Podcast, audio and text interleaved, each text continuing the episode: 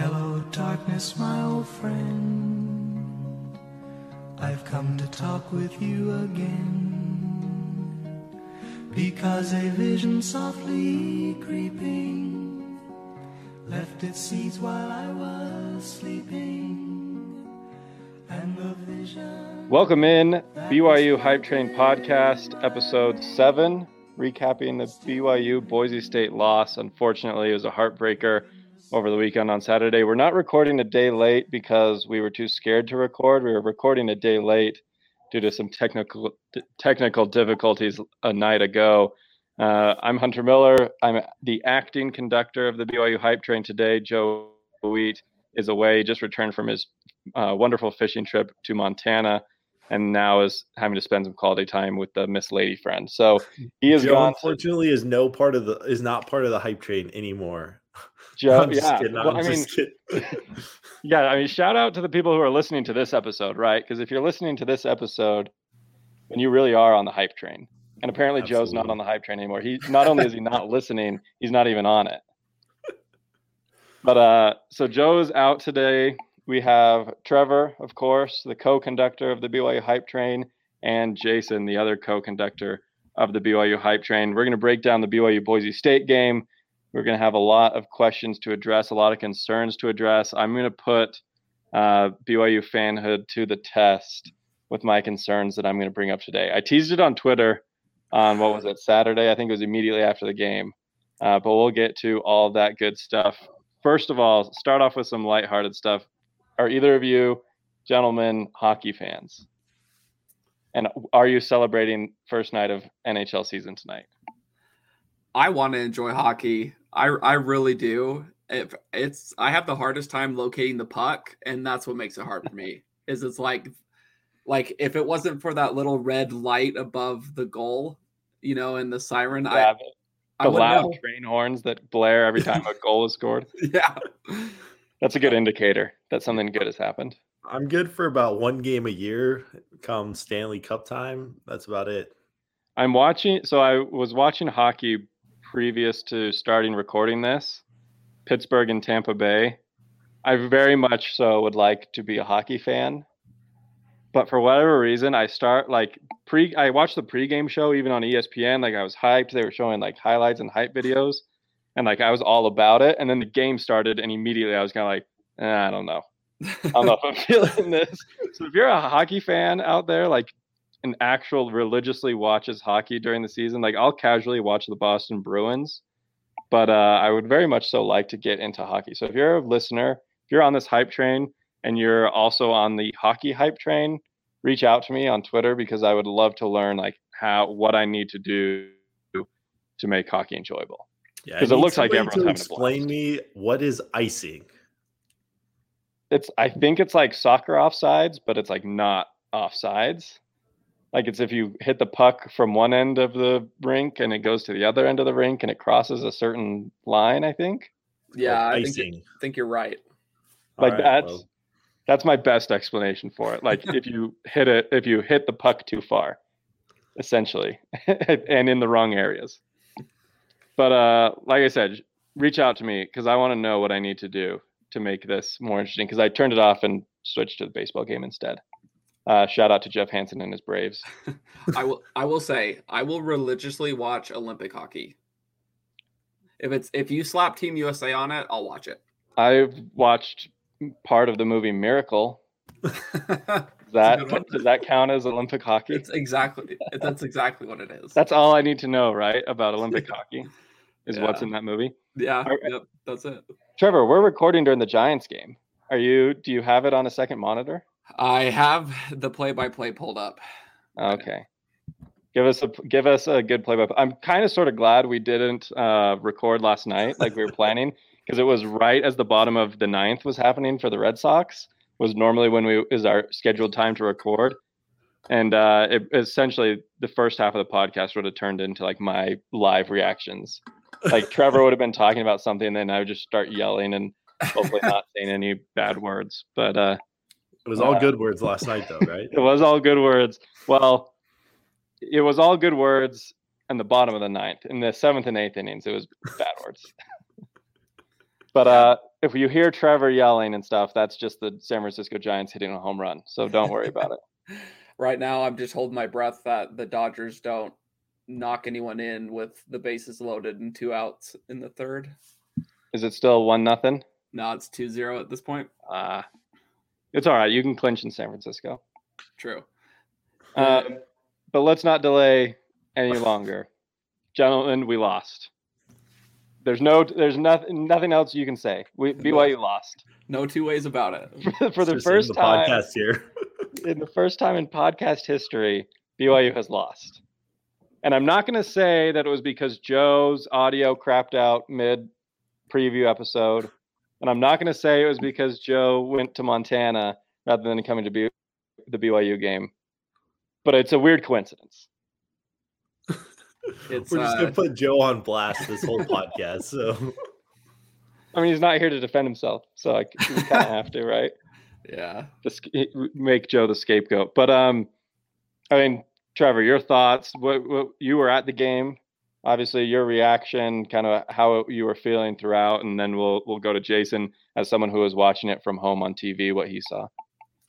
Yeah. Um I mean, I wish I wish the temperature outside matched how cold I felt on the inside when that final second leapt off the clock and, and we lost. But I think being there as a fan, um, the game started off really well. I mean, we moved the ball, jumped out to a 10 0 lead. And I don't, I, and we can discuss this uh, in greater detail. Um, but I just feel like we we get something that works and then we just move away from it. And I understand that you don't want to become predictable, but I'm kind of one of the of the opinion that you go to the well until there's it doesn't work anymore until you're not bringing up water or in this case you're not moving the ball and you're not scoring points. And so for me, I felt like like really all season but but this game, you know, it gets you know exaggerated even more because we lost. Like I just feel like we have things that work and then we move away from it and then things don't work and then we go back to that thing and it works again and I just I want some more consistency from this offense. I think the offense had uh a lot to do in how the this final score ended. Obviously, we could talk about the turnovers as well, but yeah, the the offensive inconsistencies you know, both on on the coaching staff and and with the players just seemed a little a little strange to me. What what do you attribute that to? I mean, obviously, there's been some people criticizing Aaron Roderick and his play calling, and you know, I will say that the goal to go play calling for BYU has been head scratching to say the least, uh, and for multiple weeks. you know, for multiple weeks, and we'll I'll, we'll talk about that because that's kind of one of my thoughts I wanted to talk to touch on. But uh, is it a wealth of weapons, right? I mean, we talked about this BYU offense coming into the season, and everyone they've got, you know, at running back, obviously with Tyler Allgeier and Lopini Katoa. You have all these wide receivers, the most stacked wide receiver room, you know, possibly in BYU history in terms of depth. You got these two tight ends and Isaac Rex and Dallin Holker. Like, is it just the fact that they're they don't want to go to that same well play after play when you know they feel like you know we've gone to Puka or Samson a couple times here. Let's find There- Neil on There the is outside. only one well in the red zone. His name is Tyler Allgeier. Give him the ball and let him run it in. Like It's not even a no well. Other. It's like a freaking reservoir. Ocean you're drawing from. Like you're not drawing from a well. Like just give him the dang ball. It's, I, I even will when they say, do give him the ball, it's like in weird, like the play calls are Yeah, weird. just- like it's fly Just sweeps. the under and- center, power I, boom. Just give him the ball. Let the offensive line do their work. I, I am gonna say, Jason, the power eye, I, I, because I'm with you. Uh, I think Hunter he posted a picture of I formation on Twitter, which I thought was presented hilarious. without context. Yes. um, but I wonder how big of a hole um our friend Masen Wake has left in in the goal line formation with him being out because we saw the I formation against USF and it worked. And we and we saw it in previous games before that and it worked. And now and now he's out. And like Hunter pointed out like um Jaren's in shotgun and he's handing the ball off to Tyler Allgeier. So not only does he not have a lead blocker, but he's also, you know, an extra four or five yards further away from the from the end zone. Um, and we're not we're not running a power I And so I there is a part of me that wonders with Masen Wake gone if we just don't have somebody that can that can lead the way. But that even saying that sounds weird because I feel like There's Isaac Rex somebody, right? or like Holker. put Holker back there. Yeah. like somebody should be able to to give a block. I mean, heck, like with their attitudes, put Puka or Samson back there. Like one of them will go make a play. Like I We just saw uh, Puka's block against Utah State. that's what I'm saying, man. Like like just put him through the hole. Like I, I just I just don't understand. Um or maybe or maybe we do understand. Maybe it really is just, you know, Masen being gone, but yeah, I, I would I- like to see more power football myself. I mean, I love me some Masen Wake. I think he's left a bigger hole in my heart by being out than he's left in the power I because like you said, Trevor, I think, you know, there are a multitude of players that BYU can put in there because all you got to do is run forward and just kind of create some momentum uh, for Tyler Allgeier is going to come behind you. I mean, we've seen, you know, Khyiris Tonga line up as the fullback in packages with Dime Gunwalaku in the past and, you know, Austin Kafentzis. And we've Yeah. seen, you know, not necessarily trained fullbacks line up at fullback in the power I in the past. So I don't know why, you know, you wouldn't go to one of these other guys. Heck, bring in, you know, Uriah Leiataua or Lorenzo Fauatea, you know, Achunai Samahe. Like there are a ton of just You have options. defensive linemen who you could put in. I don't understand, you know, if it is the the fact that they're missing Masen Wake, I don't feel like that should deter you from being able to run some sort of power I formation in goal to goal situations. Because it cost BYU points when they got down there and it was first and goal at the two yard line and they couldn't cut then they couldn't get points. So I guess um, in that case, and I've been thinking about how I've been wanting to word all of this because we've had players on the podcast. Um, obviously, this has been a pretty positive show. It helps when you start off five and zero, obviously, but um, you know, I want players to be able to come on here and feel like they're safe here and like that the coaches are safe here. Um, I just, you know, you were asking earlier, where is the problem stemming from? Like, clearly, as you mentioned, it's not personnel. Like, if we just didn't have guys, then you could be like, okay, yeah, Masen Wake's out. Like, he's the only guy that could send a lead block. So, like, if it's not personnel, it has to fall on the on the coaching. And so, I guess I would just be interested in kind of getting into Roderick's head and kind of see what he's seeing and be able to understand what he's thinking because as a fan currently i i don't i don't understand what i'm seeing um and obviously we haven't been able to see the results that we would like which is points in the red zone and so Well, what's know. crazy is our red zone offense is actually super good. Like eh, we're still probably like top. Tw- I, I'm not 100 percent sure, but I guess that we're top 30 in the country in red zone scoring. yeah i just i, I don't know i feel like it could i mean, the thing is is like it's not even like they're scoring after like right we saw against usf like they were able to punch it in like every time but it was like a couple of times that they got to fourth and goal before they finally just gave it to Allgeier and up the middle. It's like they get into a goal to goal situation and then, you know, the first three plays it's well, let's just kind of test these out and see how they do. And then if they don't work, we'll give it to Tyler on fourth. right. And that's what's so I think so infuriating is you see that it works with Tyler Allgeier and you know, fans are thinking, why not just, you know, get to first and goal and just do that three times three or four times Yeah. because there's no way that they would, you know, with as good as Tyler Allgeier is, there's no way that any defense should be able to stop Tyler Allgeier in a one yard to go situation on four consecutive plays. I agree. I I feel like Roderick said after that USF game, like, look, we should have ran the ball. But like, well, he, he didn't. It hasn't changed. I think that that's my biggest issue is Roderick after the USF game said like we got too fancy, we passed the ball too much, we should have ran it, and then we go and see it again because I think it was two straight mm-hmm. pass plays, right?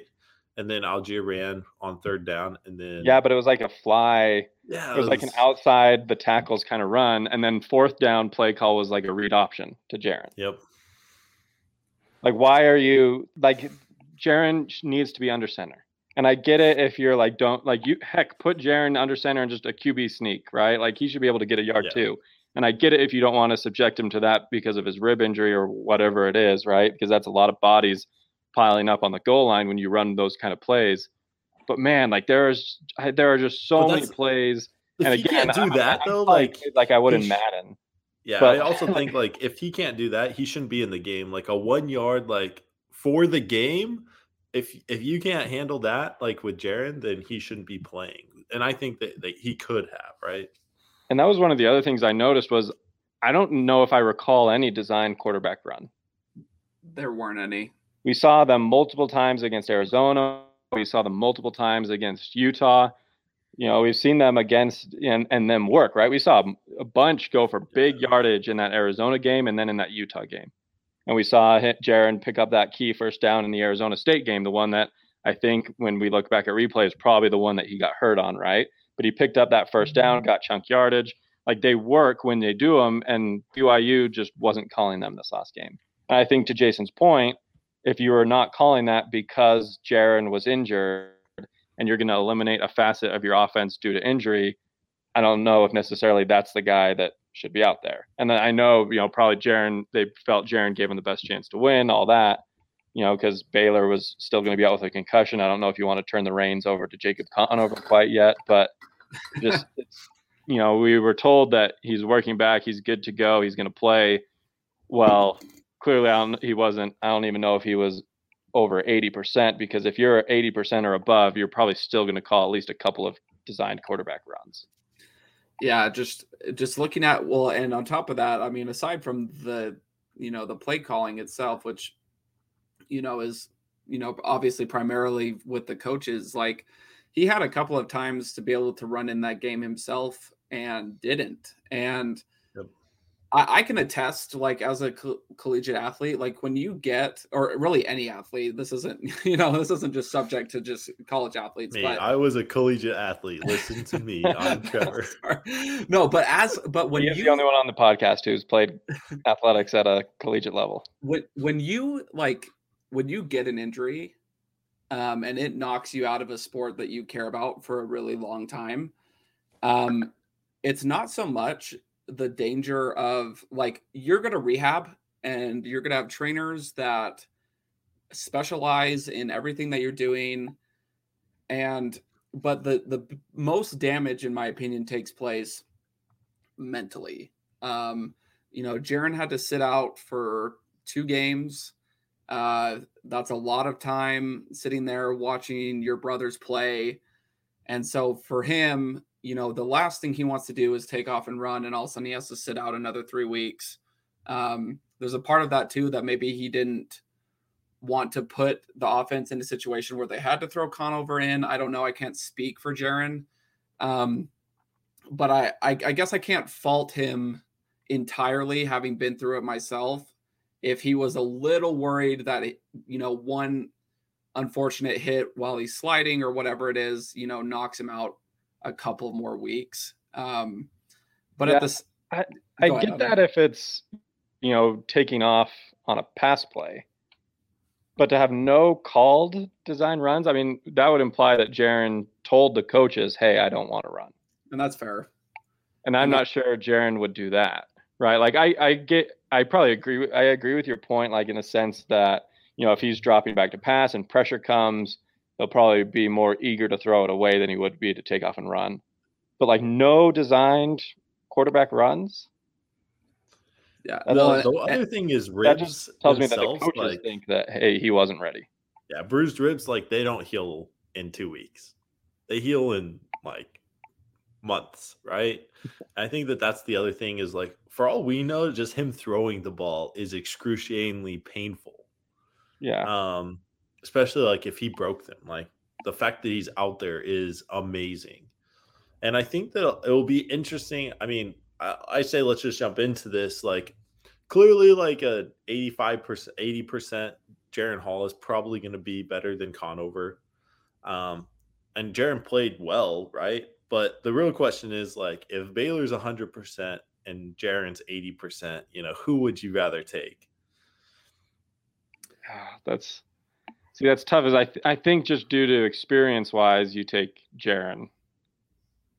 Just because you know you. But does Jaren have more experience than than Baylor? The answer is no. So you're asking Jaren versus Baylor? Yeah, Baylor. Bay- well, hundred percent Baylor, eighty percent Jaren. Well, I have a. you want to jump right into this now? Let's just jump into it. My question to you was so I guess this is kind of along the same lines, but if you eliminate the Jaren's ability to run, so not even just like a percentage wise, if you just say yeah. Jaren Jaren's not going to run this game, we're not going to call any design quarterback runs. and you know, health wise, to the throw health to the wind, right? Like we're not talking about percentage. We're just going to say we're going into this game, no design quarterback runs. Do you want Baylor or do you want Jaren? So from a purely pocket passing standpoint. This hurts, but I think I'm taking Baylor. But Trevor? like not by much. I think that I think that yeah, I want to add a caveat. I want to add a caveat. I think that a lot of people are thinking that Jaren is not a good pocket passer. I think if you look at last game, it shows that he is a pretty dang good pocket passer. Like his percentages were pretty good. He threw for did he throw over 300 yards? Yeah, 307. And then I mean that's pretty good. You can't complain about Jaren throwing from the pocket. If anything, they you know should maybe thrown it a deep a few more times because he was connecting on some of those deep balls more than he was in the earlier games. Trevor, Baylor's this money in the deep you ball. to disagree. This is no. the part where Joe is like rolling his eyes so hard, like based off the yeah. earlier texts in our group message. Like he's kicking us all off. He's just gonna start his own podcast with just Joe talking to the screen. No, I, I do. I do want to play devil's advocate advocate here because, like, I get the point that both of you are making. I just I look at who Jaren played and I look at who Baylor played, and frankly, I think if Jaren's healthy for the USF and the Utah State game, I think he does everything that Baylor did. And case in point, like he plays against a Mountain West Conference team in Boise and he throws for 300 and I said seven earlier, it's 302 yards. And had I mean he had one interception, but it was like at the point of the game where he just had to give his guy a chance, and unfortunately there was somebody there to pick it off. But like it's I I just I look at Jaren and I just have a hard time believing that Fesi Sitake and Aaron Roderick and the entire team looked at Jaren and was like, the only reason you are the quarterback is because you can run. Like that just doesn't make any sense to me. Um, and and again, like Baylor is Baylor is good. Um, ironically, the the eighty percent, one hundred percent thing for me, I would actually lean more towards Baylor because I just think you know a, a, a hurt quarterback is never going to be as good as a fully healthy one if they're close. But I have a hard time sitting here and saying, you know, just because Jaren can't run doesn't mean he isn't doesn't mean he's not better than than Baylor is. So here's here's some numbers for you. These are just the objective stats. So Jaren Hall, and I'm just comparing these this, these two seasons. So Jaren Hall's 73 for 122, so good for about 60%, just a hair under at 59.8% completion percentage. 863 yards, eight touchdowns, three interceptions with a QBR of 136. Baylor Romney is 20 is 36 for 45, so good for 80% completion percentage, 495 yards, five touchdowns, no picks, and a QBR of 209. Jaren, so we'll break that down further. Jaren yards per attempt is 7.07. Baylor yards per attempt is 11. Adjusted yards per attempt, so factoring in throws of over 20 yards, all that good stuff. Jaren's goes up a tiny bit to 7.3, while Baylor's actually jumps up a ton uh, to 13.2. Then you talk about their touchdown percentage. So what percentage of throws they're throwing touchdowns on. Jaren's touchdown percentage is 6.5%. Baylor's touchdown percentage is 11.1%. Jaren's total offense on the season, so t- taking into account the run game, everything like that, how Tyler Allgeier supported them. You know, Jaren obviously is going to be able to run for more yards than Baylor has. Uh, so total offense, Jaren has 1,515 yards over four games.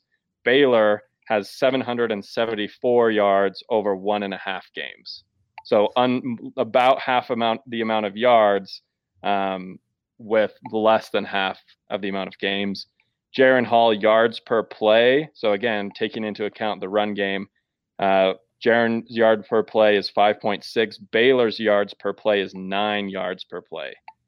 Jaren's opponent record. So again, what you were talking about, Trevor. Jaren's opponent record is 11 and 11, so 500 record. Baylor's opponent record is four and six, so just a little bit under 500.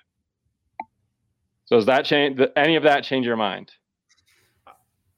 No. Hmm. Here's the thing. I think that you have like let's put some respect on like the Utah defense and the Arizona State defense. Like those are two of the like the best defenses in the Pac-12. Like I wouldn't I actually think Utah probably has the best defense in the Pac-12. If you've looked at them, the Pac-12 is garbage. I think Utah, uh, you know, Utah's playing well now. They play well against USC. I mean, I watched Arizona State play UCLA, and their defense was was pretty dang good. And Jaren beat those teams like like Amen. I don't I don't know if uh like Baylor coming in beats those teams per se. And I think it's just there's something about Jaren, like there is something about Baylor, but there's something about Jaren that's like you have confidence, especially like if he's involved in the run game that like we're gonna win this game, like he's gonna pull it out. I feel like there's some hesitancy in the Boise State game that we saw that he didn't quite unleash everything that he had. But Baylor's deep ball is just unreal perfect. So all these to me is like inflated because Baylor just throws the deep ball insanely well and against poor poor defenses. Um as well is kind of mine. But I I see where you're coming from. I think that like it's 1A, 1B. Like that honestly like it's almost like they're on par, like even. Um but Jaren's running ability just gives him just a knack, just a little bit more edge than uh, Baylor's a little bit extra precision passing. Yeah. To Trevor's point, the two worst defenses BYU has played this season are USF and Utah State in terms of opponent yards per game. and they're like they're like in the bottom like forget their conferences Like they're, sub 100. they're like in the bottom of of everybody so i i and i guess my other thought too is if if byu wins this game we're not talking about this. Can we Bingo. can we can we agree on that? Like like the only reason this is a discussion for all the kids on instagram and everything talk about bringing in baylor is because we lost. And and so i do like i think you know if it was like the second or the third or whatever like maybe we discuss it but it's it's one loss and an otherwise like incredible And Jaren wasn't the issue, right? that's what i'm saying thank you Jaren was not the issue why we lost on Saturday. So that leads us to the next point. What do you think the issues were? You're if you're gonna let's play the blame game here. Who takes and I don't you don't need to necessarily like call out people by name. Turnovers. turnovers Like if you look at Arizona State, that Utah game, we run the turnover margin substantially. This one we lose, you know, it's basically like six to zero if you include turnover on downs. And uh, that just sunk us. I mean, that's the same recipe that we beat Boise State in the past was we turned them over way more and we just struggled with that. I mean, that's how we beat Arizona State. Uh, I think I think we had a plus four turnover advantage in that game, or at least plus plus two, I think maybe. But yeah, it's the the defense.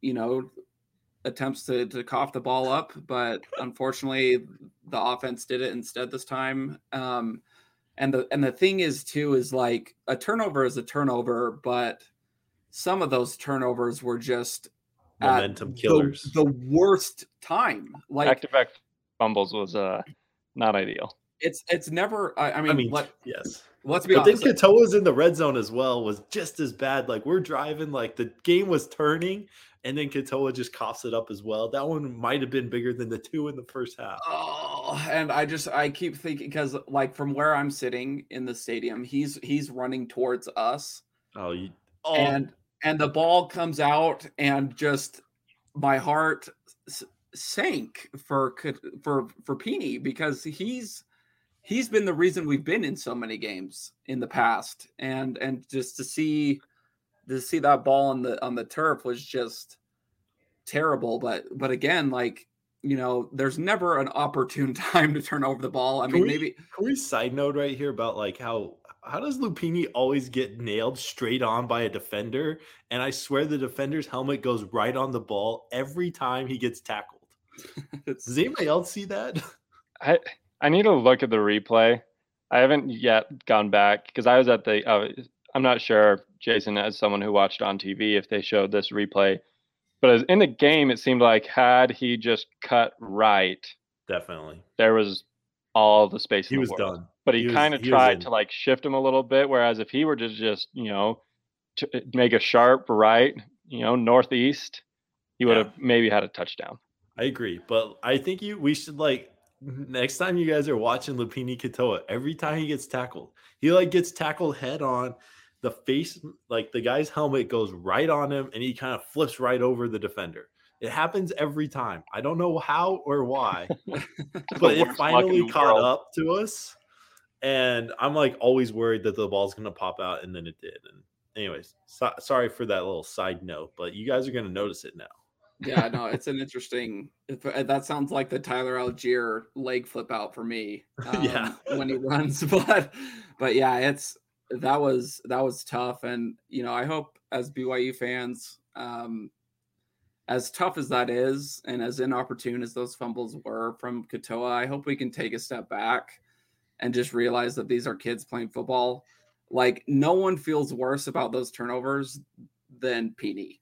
Like no way does anybody else feel worse. And so, um, you know, for as many games as he's won us, and for as many carries as he had, I think Roderick said he's carried the ball like 334 times and only has two fumbles to his name. I mean, he's been about as good as you can ask for. Unfortunately, it all just kind of caught up to him in one game. It's just too bad those two fumbles came in the same game. Yep. At two, probably the most costly times that possible. Yes. Ha- ha- Other side note is we should just fair catch the ball on kickoffs every single time. The analytics behind it are clear. You will always get more. You'll 99% of the time get more yards by going to the 25 fair catch than trying to run it out of the end zone. How is that not a coaching point? I don't know. Like maybe they don't use analytics. Like Ed Lamb, special teams coordinator, just t- fair catch. Just I don't care them if they're every catching on the five. Still can- fair catch it. Yeah, you can call a fair catch, touchback, whatever it is.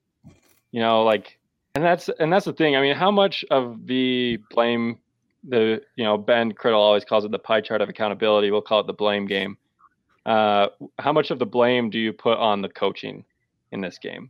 We talked about you know the offensive coaching was weird, uh, and the offensive play calling rather. But you know, I mean, there's a few instances I think where w- we all collectively as a BYU fan base were left scratching our heads. So, so what percentage? You know, you both I think pointed to the turnovers as the number one factor, and I think you know that's something that you can't argue against. Those were the difference in this game. Six total turnovers when you factor in the interception, the two four, failed fourth down conversions, and the three fumbles. Six total turnovers. But uh, how much of the weight do you think the coaches carry in this loss? J- Jason, you Whoever wants to go first. Whoever wants to I'm catch. thinking, I'm thinking well. maybe about forty percent. I think sixty is kind of a result like of the actual turnovers on the field, and then I'll give forty percent to the coaches on bad play calling and some questionable decision making, and our defense potentially. TBD. to, to be discussed. Uh, but But yeah, forty percent. I'm going to say 45, 55 um, for kind of leaning towards Jason's percentage as well. The turnovers, you're just not going to win very many games with that many turnovers. Um, but the but the thing is is that you know the the turnovers obviously were very costly. They led to to two touchdowns um, when the defense every other drive outside of those two touchdowns resulted in four field goals. Um, the thing for me is, is was that game was still very much winnable. Um, we had Absolutely. several we had several shots at the end zone even after that. It just kind of felt like like Boise didn't even want to win. Like they were like, no, please take it. And we just we just didn't do anything with it. And I think that's where the coaching, you know, you have to be able to put the players in a position where they can have success. And from my perspective in the stands, it just felt like we were getting too fancy. I mean, we've we've discussed this a ton. The the goal line, the goal to goal um offense has been so weird. We're sending Allgeier east and east and west uh, when he's proven to be a great north and south runner. Um, the multiple you know passing attempts in weird situations, uh, and I think a lot of that. I mean, I think a lot of that falls on coaching. I'm gonna go. There's a couple of numbers in my head. I need to decide. Somewhere between 60 and 70 percent and here and the weather is probably the other 30% and here's why. I mentioned six turnovers, three of them easily are avoidable. Right? I mean, the fumble on the kick return is avoidable if you coach your guys to, you know, take the touchback or fair catch and just get the ball at the 20, 25 yard line. Right? Like that's avoidable. If yes. you can just tell your returners, hey, just take the touchback that you, you and you don't put yourself at risk to fumbling. I know Lopini was probably going to try to make a big return, get some momentum back, what have you. But you know, when your offense is able to move the ball like BYU's offense has been able to move the ball the last few games, just take the touchback, take take the fair catch. Don't put yourself at risk like that, especially when the ball is already proven to be wet and you know fumbles are are a high risk, right? Like that's an avoidable turnover right there. The other two avoidable turnovers don't go for it on your side of the 50 with a minute and a half, a minute left in the half on fourth and seven or whatever it was, fourth and eight, right? You got the best punter in the your punter in the country, probably. You know, we talked about it last podcast. One of the best players on your team is your punter. Utilize him as a weapon and pin Boise State deep. Force them to just run out the clock at half. Don't turn the ball over there on downs. And then thirdly, when you get into a first and goal at the two yard line, just punch it in with Tyler Allgeier. Don't try to get cute. Don't try to do these weird read options and fly sweeps and all that stuff. Just punch it in, and you won't have to go for it on fourth and goal from the five yard line. Right? Like those are three avoidable turnovers that could have, prof, you know, possibly, you know, some of them may have helped you get points. Certainly, the going for it on fourth and eight from your side of the 50 at, with a minute left before the half saves you points because Boise State doesn't go on to score there most likely. So I think right there, just those three decisions um, and those three coaching points are, lead to three less turnovers. And then secondly, I mean, I don't know about you guys, but I feel like every concern or every issue that we've kind of had with BYU over the last few games continued in this Boise State game, right? We talked about a lack of a pass rush. We talk about not being able to get off the field on third and fourth downs. We talk about, you know, not being the weird play calling. We already discussed that. Like th- these are the same issues: ta- missed tackles, uh, all that stuff. Like we talked about on podcast after podcast, and BYU fans have been talking about for a long time on Twitter and Cougar Board, and those continue to be an issue against Boise State. So I don't know if it was just, you know, we're trying to coach them up and we can't, you know, whatever we do, what you know, scheme wise or in practice, we just can't generate a pass rush. I don't know if it's if it's something like that, or I don't know if it was, well, we've been playing like that and we've beaten Utah State and USF Eh, with those same issues. We should be able to beat Boise State with those issues as well. Which again, I think you know is probably not the right mindset to have. If you're going into the game thinking, well, it's okay, we won't be able to generate a pass rush, but we should be able to beat Boise State anyway, like that's an issue to me.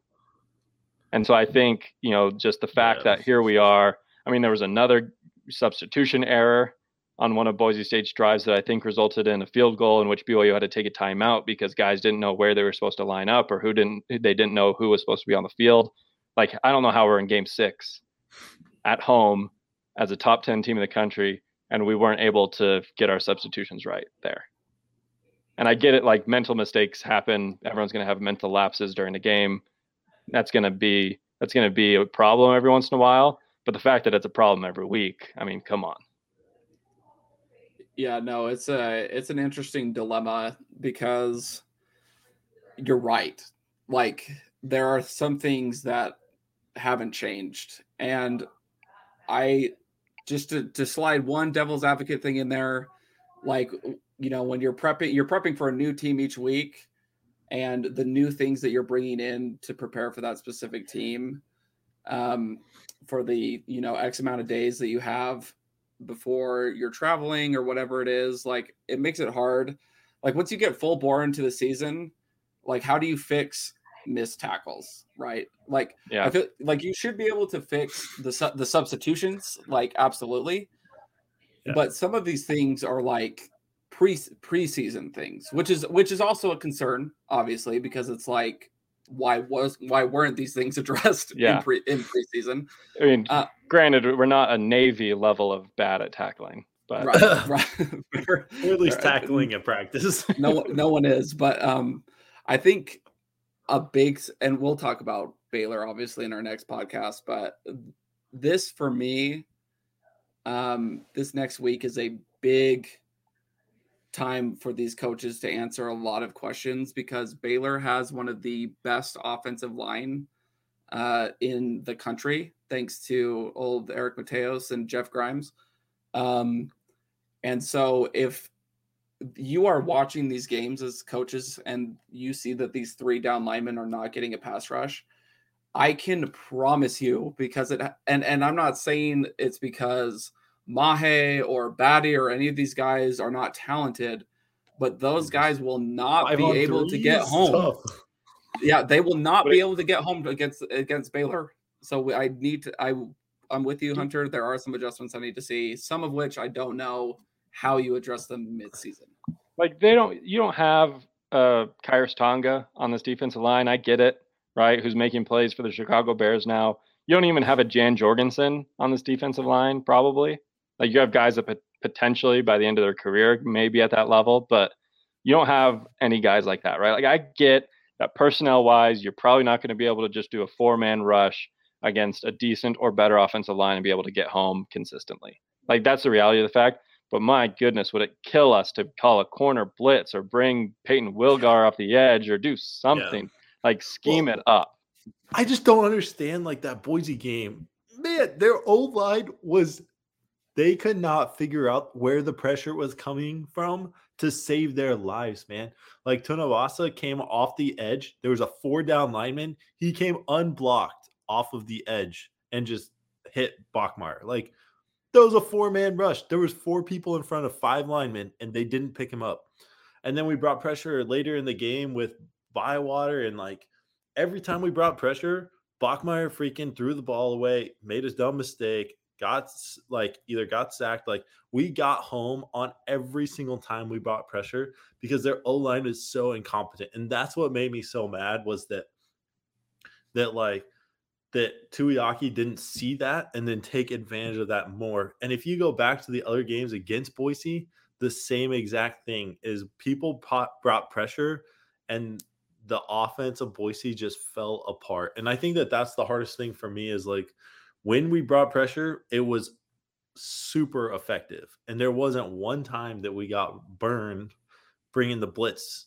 And so I think that that's like, I think that the Arizona State game, the Utah game, we brought pressure a lot more of those games than we had seen. And everyone's like, wow, this defense has turned around. Like something has changed. Why? Because we started bringing pressure, and that was a whole different defense than we have seen in the past however many years we've been watching Tuiaki coach and rush three, drop mm. eight. Yeah. And I think that we need to see more of that going forward and go back to those games that we had success, see that we had success.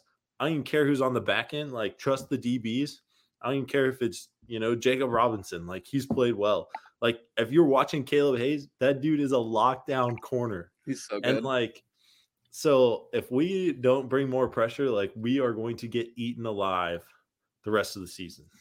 I, I gotta ask are are are our coaches worried that they're going like so obviously like you said the defense looked amazing in the, the first couple of games we were sending pressure and then you know tyler allgeier on the offense is doing work on the goal line i just there's a part of me and maybe i'm crazy and you can call me crazy guys on twitter you can call me crazy too I wonder if Roderick and Tuiaki are a little worried that what is working is what's being schemed against. And so they want to throw out something that they think the other team's not ready for. And it's not working. I mean, it goes back to what we were talking about with going to the well until it doesn't work anymore. I, no one stopped it yet. Like, like Jason said, Ben Bywater and these guys are screaming in at Hank Bachmeier. And yet it's almost like they're worried that there's a KO punch that never comes. Yeah. And- I'm- and- I think they just they'd rather give up 10 yards consistently than give up 30. You know, on a big play over the top. Right? Like I think they'd rather play off, rush for, or let Tuiaki. Boise State get some 10 yard completions rather than, you know, bringing the house and Boise State completes one deep, you know, over the top of the defense for 30, 40 yards. Like that's, I think, what BYU is trying to avoid. And again, I'm not going to pretend to be in these coaches' meetings where they're discussing game plan, but based off the style of defense that they're playing, that seems to be kind of where their heads are at. I think that everybody will- that is listening will agree that like something needs to change our third down defense, right? Yes. Yeah. I mean, how think many that third and everybody is screaming at everybody every third down we have, and they know we're going to give up a third down conversion. Like it's almost guaranteed at this point. I'm sure they have like an 80% conversion rate. Like that's what it feels like. Well, case, case in point, like the game ceiling play was on a third down. Like Hank Hank Bachmeier took a shot. Now, mind you, Khalil Shakir made one of the greatest catches I think I've ever seen. I think it was Right. incomplete still. I and Which and it wasn't coaching reviewed. guy, Why But- not but- challenge it? But like how how fitting is that, right? Like we get them to a third Yeah. and six, we're down six, and we should get the ball back. The offense has been gaining some momentum at that point, and we just we just couldn't get off the field. But but we didn't. It's not like we gave up a seven yard completion. It was like a forty yard completion to their best to their best receiver. Which and- would have been more frustrating? Like an eight You brought like pressure? completion to their running back that you know in in the flat that then takes it eight yards for the first down, or forty yard completion to Shakir. You know, I- if we brought pressure and Bachmeier under pressure made that throw, I would have been like, okay, I Got would, tip your cap. would have been a lot happier. yes. But the thing is, rushing three and he still made that throw. It, it's just as infuriating. It doesn't matter. Yeah.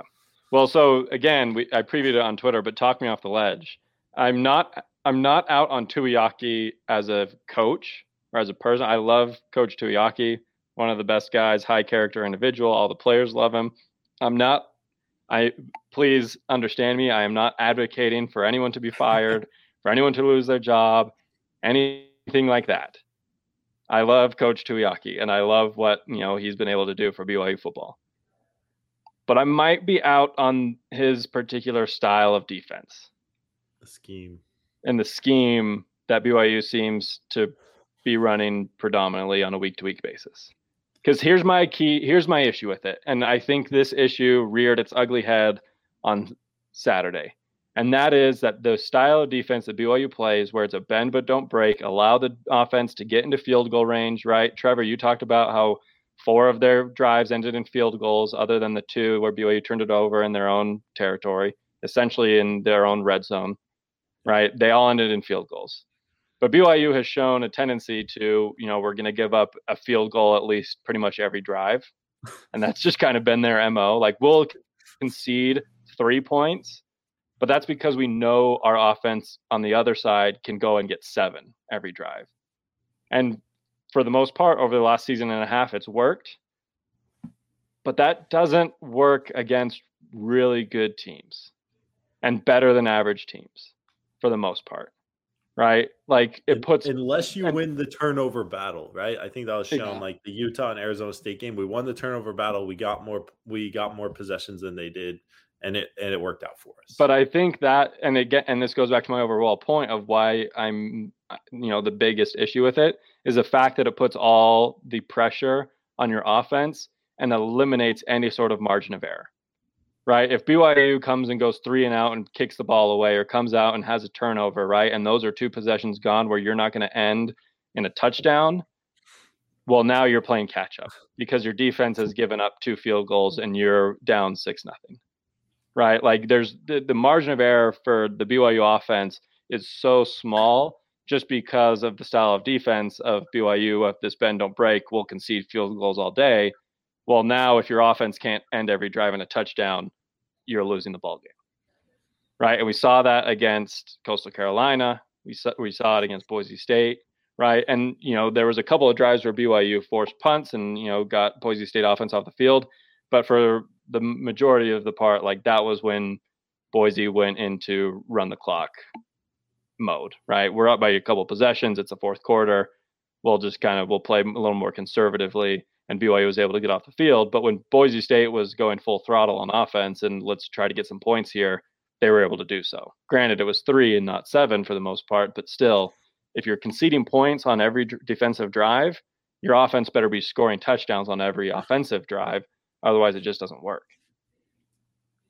So I guess in this case, I mean, we, we've talked about it earlier, but like, I mean, I understand that there is a smaller margin of error, but it sounds like a defense that is putting a lot of trust in the offense, and the offense did not come through. Um, like, I, mean, and the only reason I say that is because I look at somebody like Nick Saban, who's like one of the greatest college minds ever and he's actually a big advocate of this like rush three drop eight Yep. and i just have a hard time thinking that saying nick saban doesn't know what he's talking about now is it more effective because he has the best players in the country He has Christian Barmores and Da'Shawn Hand. yeah, I, prob- I probably. his isn't like rush three, drop eight. It's more like you have eight more like DB types on the field. I could be wrong with that, but I think that it's more like you have your nickel in rather than like a Mike linebacker sort of thing. Yeah, I mean, the Alabama philosophy on defense is let's just put 11 dudes out there, than, 11, 11 five star athletes that'll go to the NFL at linebacker, safety, and defensive line and cornerback, right? Like Alabama's got the personnel to do that. I don't know But if You can continue your point, Trevor, because Well- Saban has said that for sure. I, uh, he's on Yeah. record. and my and my point is is i i think you know um and, and and again i can't speak for the coaches so maybe i should stop putting words in their mouth but i i would imagine that tuiaki believes with this scheme and the way that you know college football has has moved to you know the rpo and this this quick hitting football and you know taking deep shots that he's he's seen where football is going and he wants to be ahead of the curve. You know, I think he's listening to uh, Nick Saban, obviously, as I mentioned, and he really wants to apply that. Now, if we don't have the personnel for that, then we are going to run into problems. But I think in his mind, he genuinely thinks that we do. And, and when you throw on top of that, that, you know, the offense is supposed to be doing their job and, you know, ideally scoring every time they're on the field, like that's where you run into problems when you know both sides of the ball aren't doing their job and, and at least in this game it was the offense not doing their job. You want me to talk you off the ledge? Like if you take away those two turnovers which you know everyone's going to be like oh byu with their hypothetical wins or whatever like just whatever. Like if you don't turn that ball over inside the 25 they had 12 points. Like you're asking your offense to score two touchdowns and and you win the game 14 to 12 like i don't know i think the margin of error is actually quite large for the offense if you're holding a team to 12 points off of field goals when you only have to march down the field twice to score. But let's say that Boise State still gets two field goals out of that drive, right? If they're following their trend of getting a field goal on every offensive drive, that's 18 points to BYU 17. Right, but we have the ball at the end of the game to actually go make a play and go win the game. Yeah. I mean, the I'm going to play devil's advocate to my own point here now.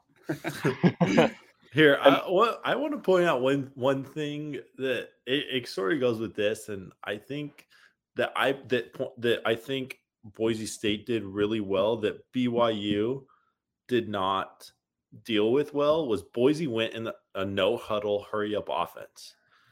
BYU was stuck with the personnel on the field for Boise State's whole drive basically. We weren't doing mass subs like we had before, and that's the reason why. And I think that Boise State made a really good point to do that because BYU got gassed because of that over the period of the game because the same personnel was on the field for however like tons of time as they were driving. And I think that that's one thing that Tuiaki hasn't done well is prepare our guys to be able to be on the field every single down for a whole drive. Yeah. Even just like eight well. plays. Because exactly. the offense is the offense isn't going to go like more than five plays without subbing. Like we're usually like three plays and mass subs. Like every first down was like hockey subs. Everybody's coming in and out. hey, look, another hockey reference on the podcast. There you go. I mean, to play devil again, like I said, to play devil's advocate to my own point here is the fact that look, this is college football, and no one's not going to score in college football. Even the worst of teams are going to be able to score, you know, twenty plus points a majority of the Have time. you seen people play Georgia's defense? Granted, against Georgia and you know maybe Clemson and that might not be true. But you know, ninety percent of college football, like no matter who you're playing, you're gonna be able to score points, right? And so Tuiaki, I'm again, and like Trevor said, not putting words into anyone's mouth here, or pretending like we're in these coaches' meetings and know what's going on inside their heads. But I'm guessing BYU's philosophy and Tuiaki's philosophy, going back to I'd rather give up ten yards, you know, here and there and a field goal than you know a big 50 yard touchdown and eliminating the big plays and trying to contain rather than to stop because in college football you know unless you're george's defense you're not going to be able to stop anyone for 60 minutes like that's just how the yeah. game of college football is played obviously these are college football players so they're not nfl players so they're not going to be able to consistently hold teams each and every drive and each and every play like you're going to have blown coverages, you're going to have big runs, you're going to have missed tackles, what have you. So teams are going to be able to score, right? And so if Tuiaki and BYU's defensive philosophy is we want to contain rather than to stop, and we believe that that gives us a better chance of winning. I understand that 100%, right? Like that makes all the sense in the world to me because of the way that the sport of college football is played. Now, what I will say is that when you are facing good offenses and the contain will sometimes turn into you know i don't know what the opposite of contain is but it breaks it open and offenses are scoring and things like that and in situations like that is when i feel like this byu defense needs to do better at scheming up blitzes changing it up you know let's call it let's call a corner blitz from D'Angelo Mandell off the edge, right? Like let's bring Chaz Ayu down into into the box and have actually brought down quite a bit, and he rushed. I feel like probably three or four times last game. Yeah, like let's do that. Like let's scheme up some blitzes, right? We saw it against Utah. I know that it's possible because BYU was able to do it because I they you know probably looked at Utah as an opponent that they needed to scheme up blitzes for. Right? Sure, you probably don't need to scheme up blitzes for South Florida or for Idaho State or even Utah State. But Boise State was probably a game that you needed to scheme up a few more blitzes, and they just didn't. And it's unfortunate that they didn't. And obviously, hindsight's twenty twenty. I'm sure if you asked Tuiaki if you could go back, would you do anything differently? You might have, right? Like he, he might. he might have. He might have said, knowing Tuiaki, he might have said that he would do something different. But I just feel like BYU, if they're going to play the style of defense, we need to see some things mixed up here and there. Let's get fancy with it. Let's get crazy, right? We're going to have to against Baylor. I'm just saying it now. Like, if you want to get to the will. quarterback, you're going to have to do some wild stuff. Yeah, especially the last because the last time BYU faced uh, Aranda defense, they didn't cross the 50 yard line. So your margin of error on offense again is going to be probably pretty slim. No, I think that as fans as well, it's hard to watch a defense like BYU's, right? To see them bend and bend and bend. Um, And they it's way more fun to see blitzes and them to take risks and like certain things on defense that we're not really showing. And it's really risk management, right? Like we are the lowest, you know, lowest risk, lowest reward defense. Yeah. You're not going to see, you know, I mean, what was the, what was the last pick six? I guess like a cornerback pick six, right? There's obviously the Isaiah Kaufusi one last season. Yeah. But I mean, when was the Oh. last time, you know, a, a quarterback threw to the sideline and the BYU defensive back jumped the route and took it the other way? I'm sure we've had one since then, but why is the last one I can remember Kai Nacua Yeah, against that's Boise? even from a safety though. Yeah, that was a safety pick six. right. But I like mean, somebody's which- running a hitch and then a quarterback just Yeah. Like Oh, uh, reads it um, and just. Robinson did it Uh, against Utah State in like 2006. was it Robinson or Hannemann? Ha- Uh, uh, uh Ha- I'm Hannemann had one in 17, I think. Was Hannemann a corner or was he a safety? Oh, he might have been a safety. You're right. Like that's it was Gennaro Guilford it was like the last one. Like, but that's you know We what gotta Jason's ask the saying. BYU stats man. Uh, at BYU stats man, get at us when the last time a BYU cornerback had a pick six. But I mean, to your point, Jason, like that's just not what BYU's defense is going to be. It's not going to be the most exciting. You're not going to see these big sacks. You're not going to see, you know, BYU bring a, a cornerback blitz. You're not going to see these cornerbacks jumping routes and trying to take it the other way.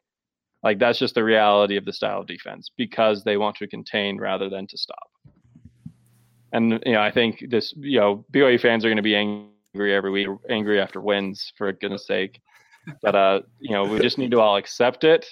But I do, you know, my one critique again, and you guys did talk me off the ledge. I will say, well done to the two of you. Um, Welcome back. I'm not out on the defense. I just would like to see some more things dialed up. And I think, you know, every think BYU like- fan, whether you're a fan of Tuiaki or not, shares that same sentiment. I think the hardest part is we got a taste of it. Like it was, it's like in our mouths. Like we we, We know saw you do from it against Arizona State and Utah. It's like, oh, that tasted so good. And we're like, you can do it why against can't Utah, get why can't you do it against South Florida? Right? Boi- and Boise. That's the hardest part. If it was just like normal every like you know the past few years, but we've seen the fruits of it and like how well it worked out, and now it's like, oh, it just leaves us craving more. You you overpromised and now you're under delivering. I just want a D'Angelo Mandell pick six to the house this week. Speaking it into existence right now. Do it. That's your hot take. I mean, speaking of hot takes, we did really bad. Very. I don't know, Jason. Yours wasn't actually that off. Do you have the? Do we have the Puka stats? You He said 100 yards. 75 yards. You had what? I think he had uh, 75 yards receiving, no touchdown though. I mean, like 50 of them came on one catch. Did we only throw it to him three times? He had Yeah, four, four, catches. Four receptions, yeah. But he I- averaged like almost 20 yards a catch. I would like. so- I'd like to see that number doubled by for the Baylor game. Eight catches man. for Puka. Can Him we Gunner both. can we talk Yeah. about why we're not throwing the deep ball to Puka more often? He has like he had the one he dropped in the end zone. Um, I can't remember if it was Arizona State. Yeah, yeah, ASU. Um, but other than that, he has been money. Like I think he, we need to find ways to get him the ball more often. I agree. I mean, like I said, I think, and again, it goes back to our conversation at this point. I think it was 50 minutes ago. But uh, the fact that you know is that there's just so many weapons, you not want to keep going to the same one over and over, right? P- Okay, Puka's got a big catch. Now let's try to get Neil one, or now let's try to get Dallin Holker involved. And No, feed whoever is ready to eat. Especially Uh, in, in one-on-one. Like there are not many corners that are going to effectively take on a 6'2, 210 pound receiver that can fly. athletic freak Yeah. like Puka Nacua. like like look at like look at Samson. Like the thing that I love about that throw that Jaren had is Jaren, there was a guy draped all over Samson, and Jaren was like, I don't care. Like No, Samson Jaren Samson threw it to the DB. yeah. Jar- well, Jaren like Yeah, put it like it was- it was like the the carrot on the string for him, and then and then Samson just snatched it from him But like that's the same thing. Is he's six four. He's six Yeah. four, one ninety. I mean, how Yeah. tall's Gunner? Gunner's six four, right? Uh, I'm not sure he's Six that tall. three, six four. He's yeah. he's He's about there. he's somewhere in there. Oh. Throw some jump balls, man.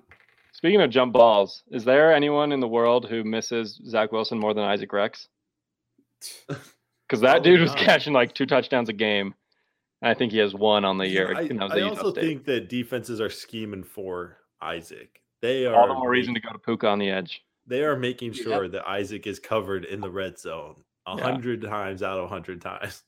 Well, Trevor's uh, hot take of two touchdowns for Isaac Rex. They tried to go for to him once in the red zone, I think, and I'm not sure he got a target again after that. I'm, But I'm telling you, maybe I just don't do hot takes anymore. the The, my just do my, a different one other than Isaac Rex, and that My- will be the game. my guy either gets injured, uh, or doesn't get in the game at all, or or is non-existent in the offense. So maybe I need to. Hey, I just pick Puka every time to go 100 yards at a touchdown, and he's done pretty good. Not quite got it there yet, but Eventually, if you keep picking it, you'll be right eventually. it's the hope. Right? That's the that's the idea. Maybe I'll maybe I'll do a hot take for somebody from Baylor next episode, and we'll just watch him just completely disappear from the, the face of the earth. Um, my pick of Oldroyd making a 50 plus yard field goal was not true. He did have a field goal, but it was 30 yards. Um, and then I am trying to see punt wise what Rehkow was able to do, but I don't think you had one down in the side of the five. No, I So- don't think you did. Oh for three. Uh, Joe said Allgeier and Katoa would both have 80 yards rushing, and then they both fumbled. They didn't have hundred yards combined. Who? I'm trying to look at these stats right now. So Allgeier had 73. Katoa had So I had 23. So neither of them. I I mean, we laughed when he said, "I think Allgeier will have threw Allgeier in there too." We were like, "Well, that's a guarantee," and then he he didn't either. So Yeah. I, I will say, like, we spent this whole time talking about BYU. Obviously, it's the BYU hype train. I, I will give some credit to Boise. They they came out with what seemed like an effective game plan for the run. Um, and I think that allowed Jaren to throw more. Um, and it worked for the most part. So, Boise, my hat's off to you. Um, but that's the last nice thing I'm ever going to say about you. So, savor it. good job, Boise. We're on to we're on to Baylor. You know, that's all that matters here. Uh, there was a sliver of good news afterwards, but everyone was down in the dumps. Ice, ice, baby. Like for him to come in clutch with the commitment, like 20 minutes after the game ended, Bro, you know, gotta be a fan favorite already. He hasn't played it down. he did. Yeah, he's coming to our defense already. Yes. Like no, BYU had just lost I see for the what you first did there, this Trevor. season. BYU had just lost for the first time this season as a top 10 team at home to a rival. And this guy's like, you know what? I've got you guys. I'm committed. Let's go. Chin, chin up, Buttercup. Yeah. Yeah. Oh. I mean, this I, he's destined for spe- He's going to set the NCAA record. for sacks. Yeah. like we talk about scheming up blitz. Like he's going to like already just based off of his the timing of his commitment. I will tell you right now, he's the he'll be the best uh, BYU defensive lineman that we'll ever have. Oh, he's probably one of the highest recruited. That's pro- that is also true. Number 17 ever. To And Trevor's surprise, did you go through that list? I was I was very surprised. Um, And what did you find? another fun fact: uh, three of our top 25 recruits ever are from either this year or last year, and then Conover, if you throw him in, that's four in the top 25 in the last three years. So recruiting is improving. Who is Uh, it? Ice, Logan Fano, and Cody Hagen. Cody Hagen. Yep. And So then- Raider wasn't in that top. No, he was. He He's might have been in the, in the third. He might have been in like the 30s. Okay. And then you had say Conover. Raider is like probably a four star, but he uh I'm so high on Raider. he's he should be a four star, but he committed to BYU like so long ago. If, that, if he would have like, gone to USC, he would have been. he would have been a six star. Speaking of USC, did you see the? Uh, we've gone long here, but I just want to get your thoughts. The Corner Canyon quarterback who got like fake the Ole Miss. He was on an official recruiting trip over the weekend to Ole Miss, and one of like the Ole Miss reporters like faked a quote from him and put it in Um, a story. Unreal. Oh, I did see that. I didn't know that, that was the corner corner canyon. I didn't realize quarterback, that's the corner canyon. Yeah, guy so that's the. Corner Canyon quarterback. He faked a quote from him. dude. We'll- we'll keep- we'll I mean, it short. come on. But how, in this day and age, especially with how everything is at our fingertips, how in the world would you justify thinking you could get away with that?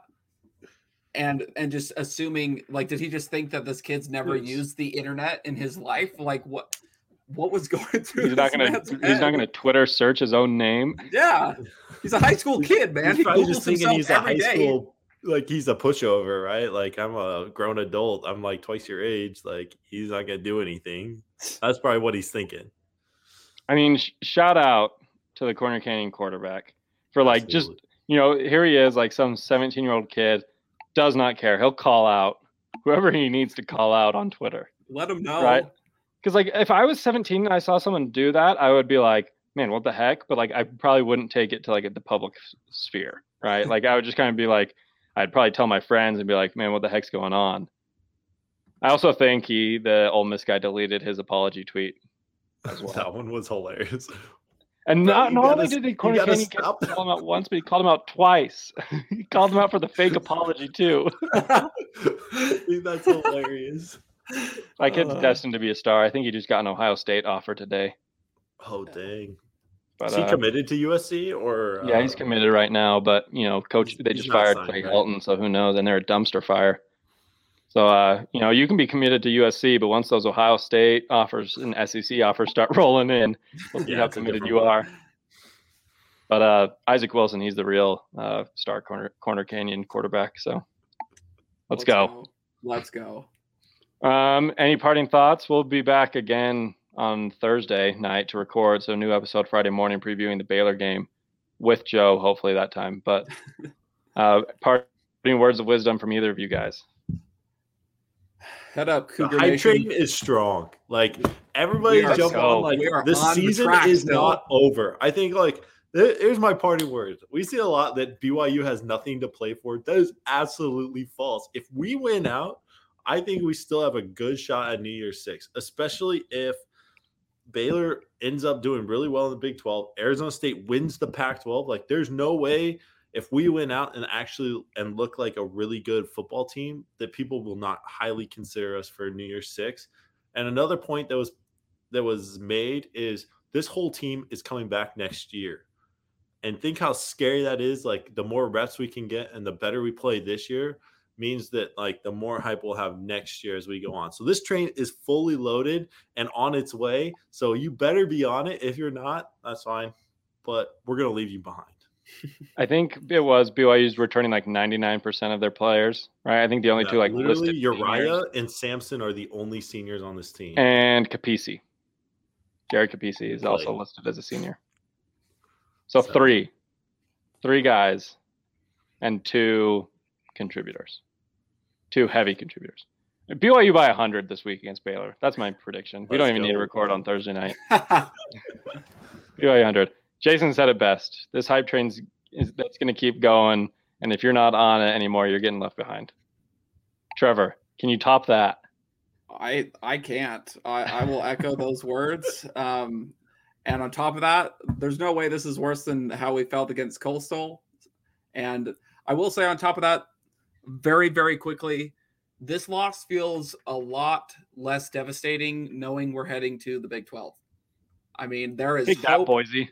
there is hope on the horizon there but but the thing is is there is great stuff right in front of us right now just like jason said new year's six is not off the table barring we run the table but on top of that just enjoy the run there's no way anyone thought we were supposed to be five and one in the first six games of the season i'm sorry i bet a lot of us thought we'd be maybe 500 at best okay we are five and one going into face five and one baylor we are fine they're going to make adjustments.